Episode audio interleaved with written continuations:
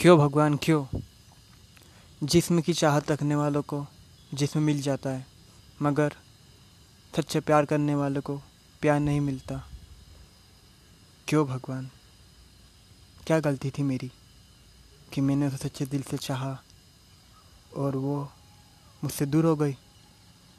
क्यों भगवान? किसी दुनिया आपकी। यहाँ लोग जिसमें की चाहत रखने वालों की कदर करते हैं। और सच्चे प्यार करने वाले को ठुकरा देते हैं। आखिर क्यों? क्यों भगवान?